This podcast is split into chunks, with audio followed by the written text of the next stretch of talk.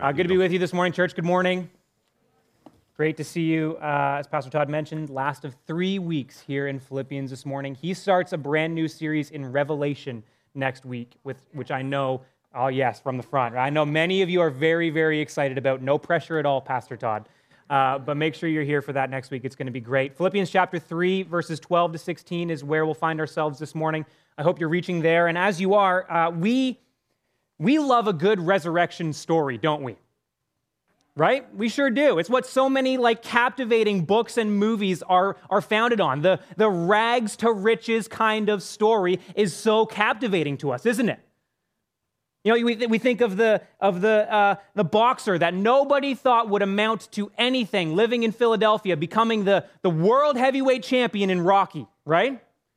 Or, or, the, or the, the servant girl who becomes a princess in Cinderella, right? Which is the namesake of what so many of these stories are now referred to as Cinderella stories, right? These stories are so gripping. The people that go with from going have, having absolutely no hope from figuratively or sometimes even literally dead to achieving something awesome and great is so captivating for so many.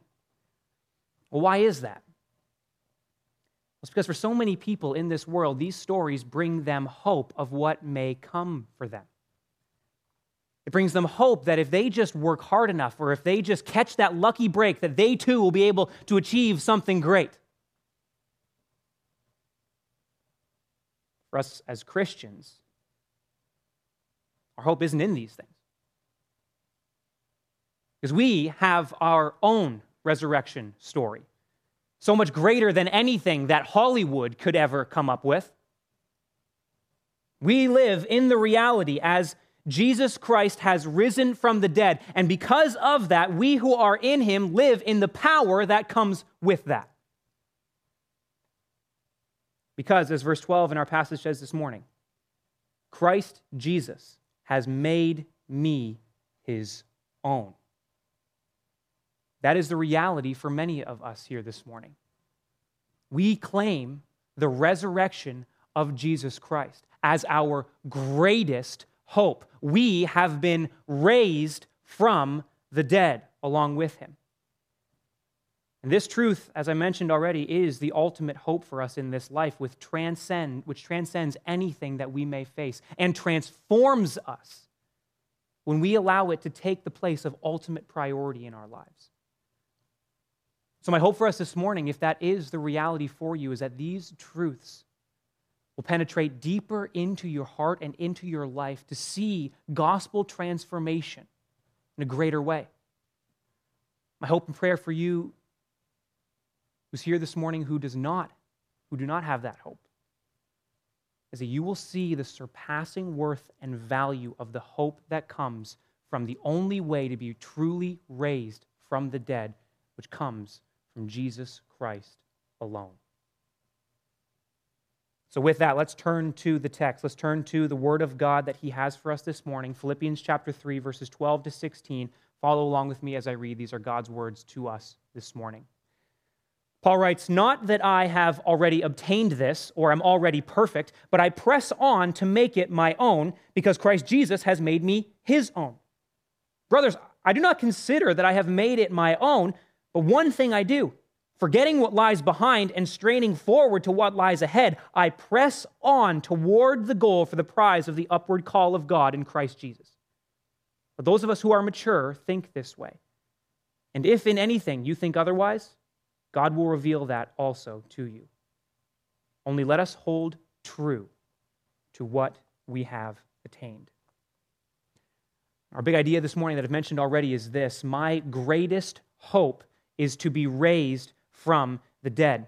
As the stone was rolled away from the tomb and our Lord and Savior Jesus Christ walked out alive, so we, as those who identify with him in that, live here and now in the new life that he has accomplished for us. And in that, we can be, see this first, confident that Jesus has made me his.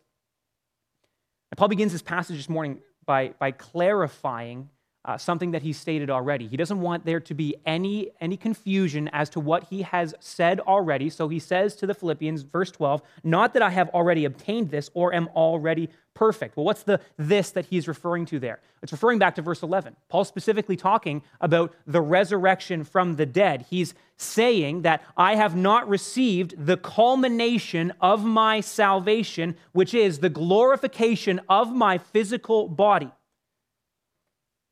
Paul's saying, I haven't made it there yet. I have not yet received that. I am not yet perfect. I still live here and now with the vestiges of death in sinfulness still clinging to me. There was a heresy, in fact, that was going around in the first century that people believed that the resurrection had happened already. Paul's dispelling that myth right away. I have not yet received the full culmination of the reality of my salvation, which will occur when we see Jesus Christ face to face. That is the ultimate hope of our lives as follower of Jesus, as followers of Jesus. That one day, this, this sin stained reality that we live in as individual sinners and corporately as those who live in a sin tainted world will one day see all of it redeemed and glorified and made sinless. All the hurt, all the pain, the tears, the heartache, the abuse, the injustice, the discipline, the trials, the wars, all one day gone forever. This is the beauty of the gospel of Jesus Christ. That God would take the things that are broken and make them whole. God would take me broken and make me whole. That, of course, hasn't happened yet for us, as it has, hasn't happened yet for Paul at this point that he is writing. See, the resurrection hope that we have is, is not some isolated event that we will one day receive here on this earth. It is, the, it is the culmination of all of our hope in Christ alone, which is why Paul says in verse 12 that he presses on to make this his own, not for some prideful reason, not because he wants to be better than anyone else, but because he says in verse 12, because Christ Jesus has made me his own. Because our reality is there's absolutely nothing that we can do to earn this. Left to our own, we in our sin have no way of earning or deserving of salvation. Our sin reaches out to touch every aspect of who we are. It breaks the image of God that we were created in, which leaves us, whether we know it or not, desperate, depraved, and destined for destruction.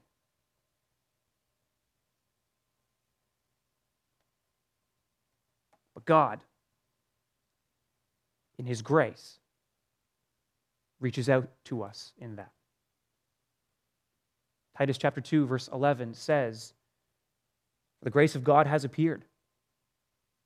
It appeared in a person, bringing salvation for all people. God's grace, his, his undeserved favor, came perfectly as the triune God stepped into creation, and Jesus Christ, the Son of God, came and it's through faith in him that Jesus makes me his. As Jesus takes my sin and the punishment that I rightly deserved, and we, as we talked about last week, I receive his righteousness. Because you see, only righteous people get into heaven. And there was no way that we on our own could ever achieve a righteousness that was good enough to, um, to make our way to, into heaven. We needed an alien righteousness. We needed a righteousness that came from outside of ourselves, and Jesus provided the way for us to receive that. Through faith in Him, we are justified in the eyes of God, the righteous judge, and given a new life, no longer condemned no longer with the punishment of death hanging over us. And not just first physical death, but second eternal death, which is the just result of sin going undealt with. See, I got what I did not and could not ever deserve when Jesus Christ made me his. And that changes where I place my confidence. My confidence is not in myself, it's not in my spouse, it's not in my kids, it's not in my job, it's not in the, in the degrees that I have hanging on my wall, it's not in my savings account, it's not in how much money I bring in every week. My confidence is not in governments. My, conf- my confidence is not in the Christianization of our nation. My confidence is not in a greater legacy. My confidence is not in the next generation. My confidence comes from the Lord God alone. And the reality of what Jesus Christ has accomplished for me. Jeremiah 9:24 says this, "Let him who boasts boast in this that he understands and knows me," God says. And the only way to understand or to know God is to have Jesus take hold of you.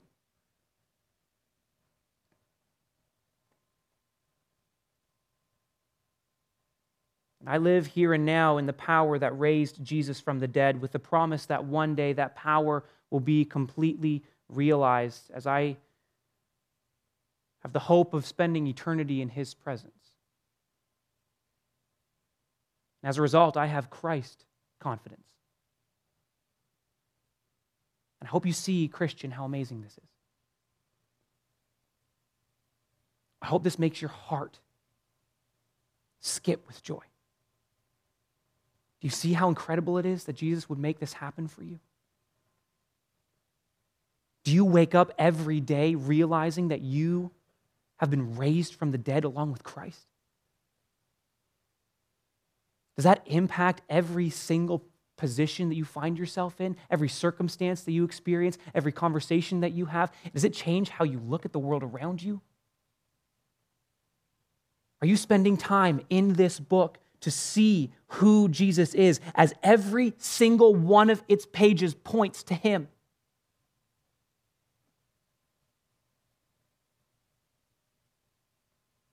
The glory and wonder of the gospel is that Jesus made you his.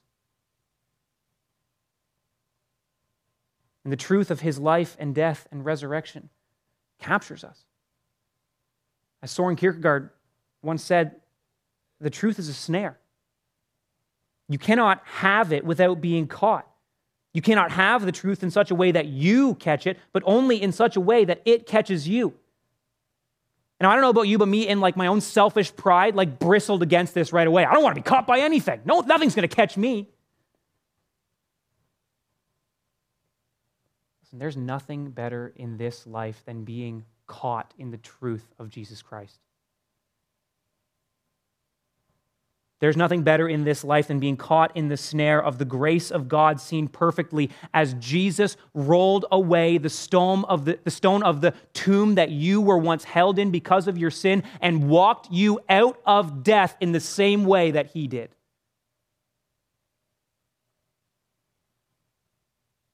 Jesus made me his own and saved me from sin and death to a resurrection from the dead, which is the greatest of all hopes. And while we recognize, as Paul did, that that is not something that we will achieve perfectly in this life, it nevertheless ought to be our utmost pursuit that I chase after here and now. So if the resurrection from the dead is my greatest hope, then see this next. I'm setting my sights on Him alone. You see, the, the Christian life is played out in the long term, but we are short term people. And, and the danger with, with seeing what Paul calls us to here, and the reality that pursuing Christ's likeness is something that will take our entire lives, is that people will forsake the lifelong pursuit of Jesus Christ for short term pleasure. They'll cash in on what it takes to follow Jesus to just receive that short term pleasure thing that can, that can bring them some sort of pleasure right now. We'll lull ourselves into complacency, but Paul's perspective stands in complete contrast to that. Look back down to verse 13. He restates his point first. See this Brothers, I do not consider that I have made it my own, but one thing I do Forgetting what lies behind and straining forward to what lies ahead, I press on toward the goal for the prize of the upward call of God in Christ Jesus. Now, Paul is a man. So, it really should be of no surprise to us that Paul is a one thing man because man can't multitask. Okay, let's be real honest with ourselves right now.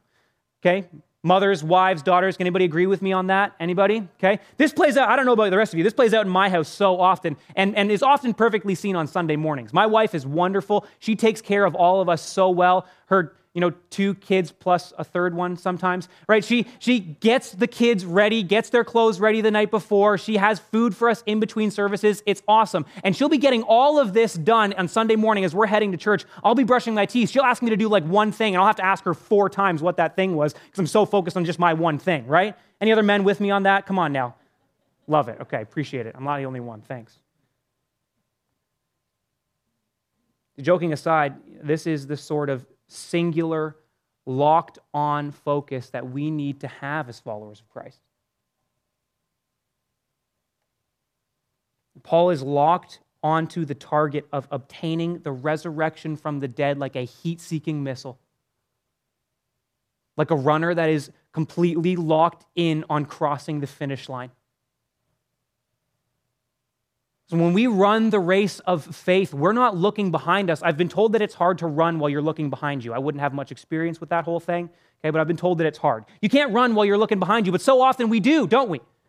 See, what Paul is saying here is that he is forsaking everything that has gone on already in his life the bad and the good, the failures and the successes. It's easy for us to forget about our failures, isn't it? But so often we want to dwell on our success. Man, you see how far I've ran? It's so awesome. Look at me. It's amazing. Look at how much how far I've progressed. So often we're too focused on the good old days to recognize what God wants to do in the here and now. Listen, that is no way to run the race of faith. The resurrection from the dead and all that it means for us is our prize. The upward call of God in Christ Jesus. That is our goal.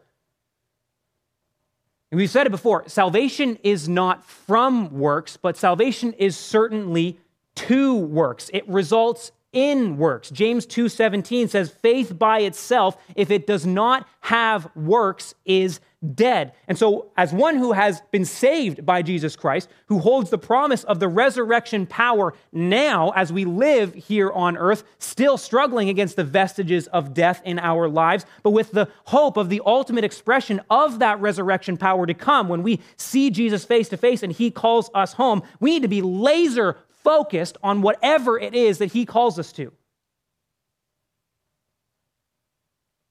Locked in on pursuing Christ likeness to the end because resurrection power will change you.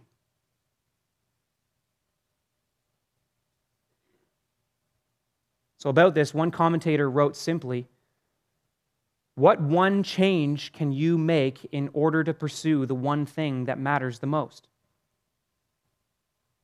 What one thing can you change in your life right now to further the pursuit of Christ likeness? What areas of your life are you distracted in chasing after, in, in straining for, in pressing on for the upward call of God in Jesus Christ, for the prize that we have set before us? What areas of your life do not line up with where and what God is calling you to? Where in your life are you facing down at this world instead of up to Jesus? If you need some help figuring it out, I've got three simple places that we can look to find if our sights are truly set on Jesus. See this first one? How do I spend my time? How do I spend my time? God has given us 24 hours in the day.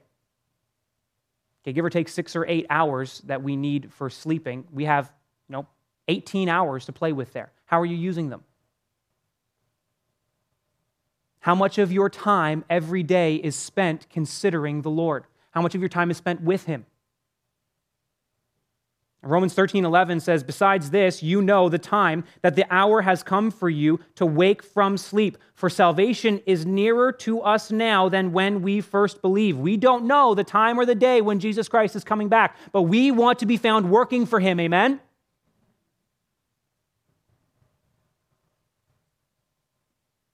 Time we've been given is short, but the implications of how we use that time are massive. So, if the greatest hope of your life is truly in the resurrection from the dead, then our time here and now ought to be spent with that resurrection, with eternity in the forefront of our minds. How about this one next? How do I spend my money? And Jesus said, Matthew 6 21, where your treasure is, there your heart is also. And we're in tax season, right? Great time for us to reflect on how we've spent our money this year. Does your money serve the Lord and you, or do you serve it? Pastor Todd did a phenomenal series on this called Jesus on Money back in 2016. We've got a link to it actually in the sermon notes at hbc.info. So, if this is something that you're struggling with, listen, get Jesus' perspective on it. Because how I spend my money is an indicator of where I of what I'm setting my sights on. Or thirdly, how about this one? What do I study? what do I study? And in study, I'm not necessarily referring to like some academic pursuits, but I'm, I'm we're thinking about what I spend my time really investing in mentally. And if we we're really honest with ourselves, I think that we could say, and that you would agree with me in saying, that a majority of conflicts and issues in the church and amongst Christians would be resolved or not even exist if we spent more time studying the Bible than we do studying politics or other people's lives.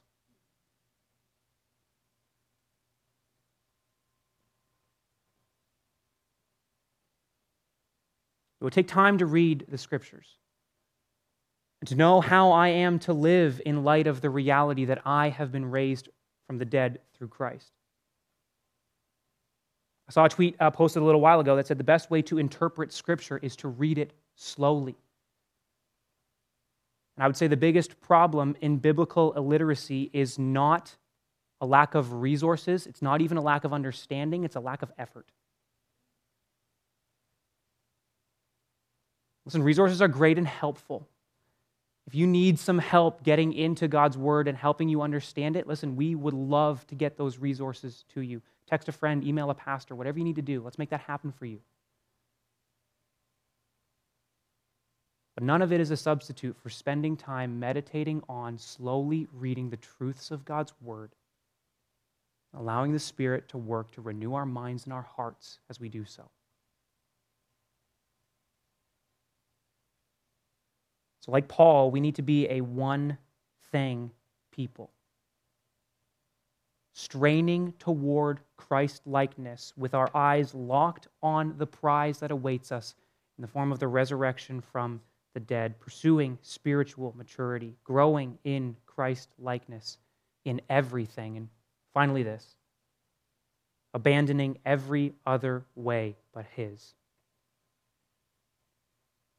In the final two verses of our passage this morning, Paul is calling his readers to unity. He says, Let those of us who are mature think this way. The Philippians are to share the perspective that, that Paul has just given to them, the humility of, of living with the same recognition that Paul had, that, that none of them have made it, and none of us will make it until we are called home to spend eternity with Jesus Christ, until we see him face to face. And listen, that allows you to be patient with people. In 1 Timothy 1, Paul calls himself the chief of sinners. And when I realize that I am the worst sinner I know, and understand the reality that even in that, Jesus Christ died for me, it frees me to bear with others in love, in patience, and in grace.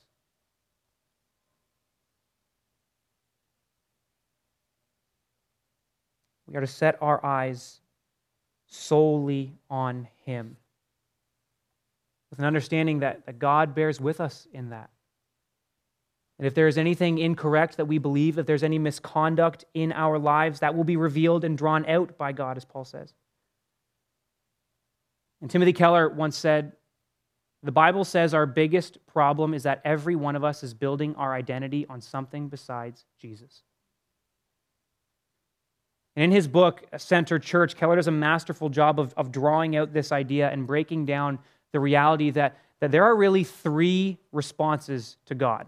We could spend plenty of time unpacking all of the different ways that we ought to be abandoning apart from Christ. But at the end of the day, they really break down into three categories. Okay? Two bad, one good. Two not helpful, one helpful. Two ways of rejecting God, one way of accepting Him. Do you want the good one or the bad ones first?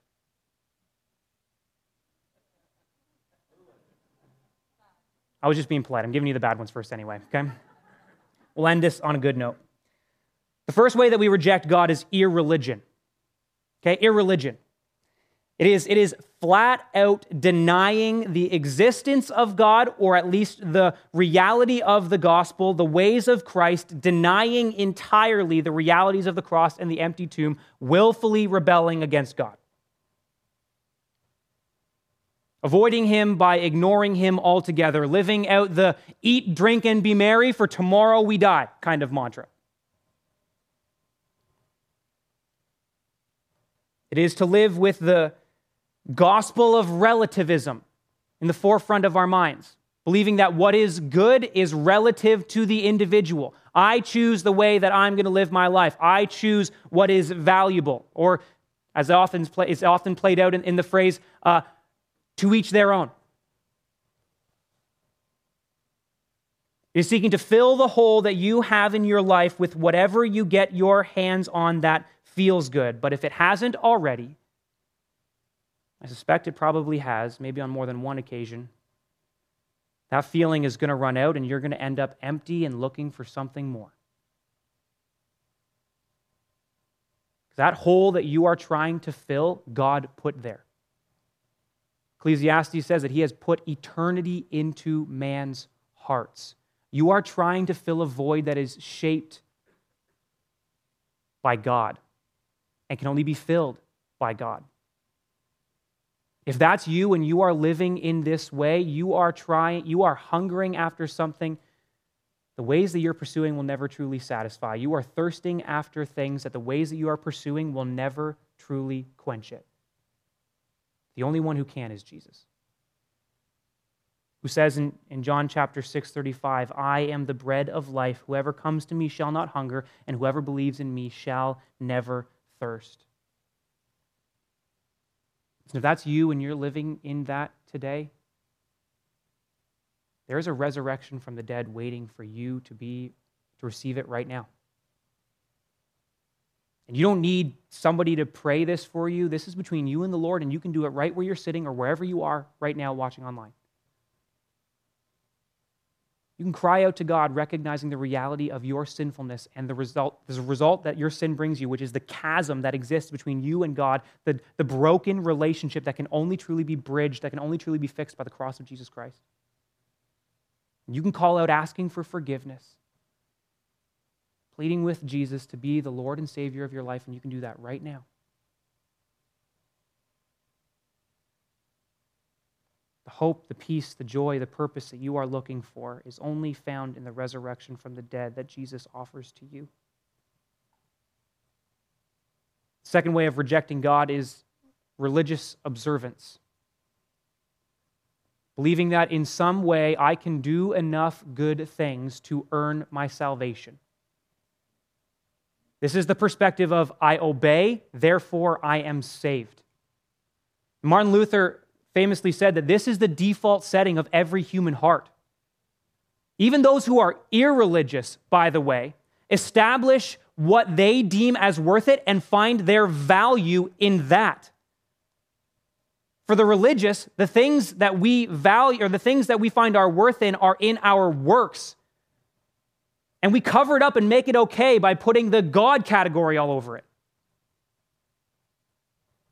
But in reality, living religiously, adhering to a set of rules, is to develop our own personal righteousness and believe that it in some way, in some way results in God owing me something because of it is just flat out wrong. This is using the things that God has laid out for us to do as a way to achieve our own salvation. And it's not motivated out of a love of God. It's motivated out of fear. It's motivated out of insecurity. It's motivated out of pride in being better than others. And it is done not in order to do things for God, but in order to get things from God. When things go wrong, I quickly blame God because I believe I'm good enough to deserve only good things from Him. One example go look at Job's friends. When others criticize me, it cripples me because essential to my worldview is the fact that I think I am a good person. My prayer life is filled with only petitions, only asking things from God, and it only really occurs in earnest when I'm in trouble. My identity is based around only how good I am, and so I look down on people who aren't living up to my standard. I judge and criticize them. Compare myself to others always. And if we are honest with ourselves, we all stumble into this. As too often, a majority of, of us as believers are living functionally like this. We may have came to the, the truth of the gospel through recognizing what Christ has done and believing that salvation comes only by God's grace alone, through faith in Jesus Christ alone. We can stumble into this all too often. Functionally believing that my good works have done me enough to deserve God's favor and blessing. When in reality, believing that your church attendance, the amount that you give, how often that you serve, how moral you are in comparison to other people, thinking that it will give you enough brownie points to earn your way into heaven is a false gospel that will never truly satisfy. And instead, the way of Christ, the way of accepting God, comes only through faith in the gospel. The perspective that through Christ I am saved, and therefore I obey. And understanding the weight of the sacrifice of Jesus Christ on my behalf and the reality of the resurrection and what it means for me, I am so filled with joy and love that it motivates me to live for Christ in all that I do. When things go wrong, I am not destroyed. I realize that it's God doing a work in me. My identity is wrapped up in God's love for me in Christ and the power of His that is at work within me, not in how others see me. My identity is not self focused, it is Christ focused and fueled by a surrendering to the Spirit's guiding in my life, which impacts every part of who I am. My prayer life is for fellowship with God out of a desire to be closer to Him. It is filled with praise and adoration, not just petition. My self view is not myself, but the reality that I, when I was lost, Christ sought me out. That my sins needed him to die in order for them to be properly atoned for and completely atoned for. And he loved me enough to be willing to go. Causes me to see the good things in my life that God has blessed me with as not the ultimate thing.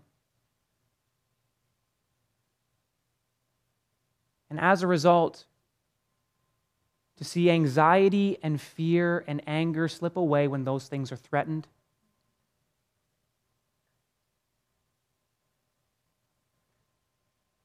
To live in the way of Christ means to live out the command of verse 16 to hold true to what we have attained, to latch on to the reality of what Jesus Christ has accomplished for me and what I receive from Him alone. And this remains the greatest hope of our life in Christ. As he gave up his life for me, I am willing then to give up my life for him and to one day receive the new life that I am promised. Christian, God has begun a good work in you that he will bring to completion. Surrender to that work, to his way. Abandon every other way but his. Have how you speak, what you think, how you care for others be founded and impacted by Jesus Christ alone. The hope is that as we could fast forward in chapter 3 just a moment, that Christ will, chapter 3, verse 21, transform our lowly body to be like his glorious body by the power that enables him to subject all things to himself. That sounds pretty good, doesn't it? This is the resurrection power at work within us. If you are a follower of Jesus Christ, I hope that you can say this for yourself. My greatest hope is to be raised from the dead. Confident that Jesus had made, has made me his, I set my sights on him alone and abandon every other way but his. So, in all things, let's live for the resurrected Savior.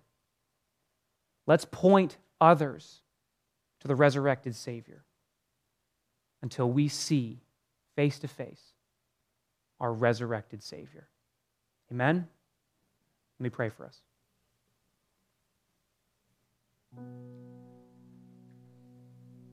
Almighty God, what else have we to say but thank you? What else have we to express but great love and gratitude and humility in light of the fact that we so often miss the mark? In recognition of the reality that we were once your enemies, focused only on ourselves. Our sin separated us from you, and we could never make the mark to earn or deserve your love, your blessing, or your favor. And yet, you, while we were still sinners, sent your own Son who died in our place so that we could have forgiveness and who rose to new life, defeating sin and death in us forever. And we live in that here and now, and the promise of that completed to come when we see you face to face, Jesus. Thank you, God, for being long suffering with us, for continuing to work in and through us in this. So I pray for every person in this room. I pray for those who have not yet come to you in faith, Lord. Would you call them to yourself and would they respond? Would they receive the resurrection, life, and power in this place right now? And I pray for those of us who have received that and yet in some way are seeking to live apart from that, whether slipping into religious observance being our hope, or whether the passions of this world and our flesh have gained a foothold in our hearts.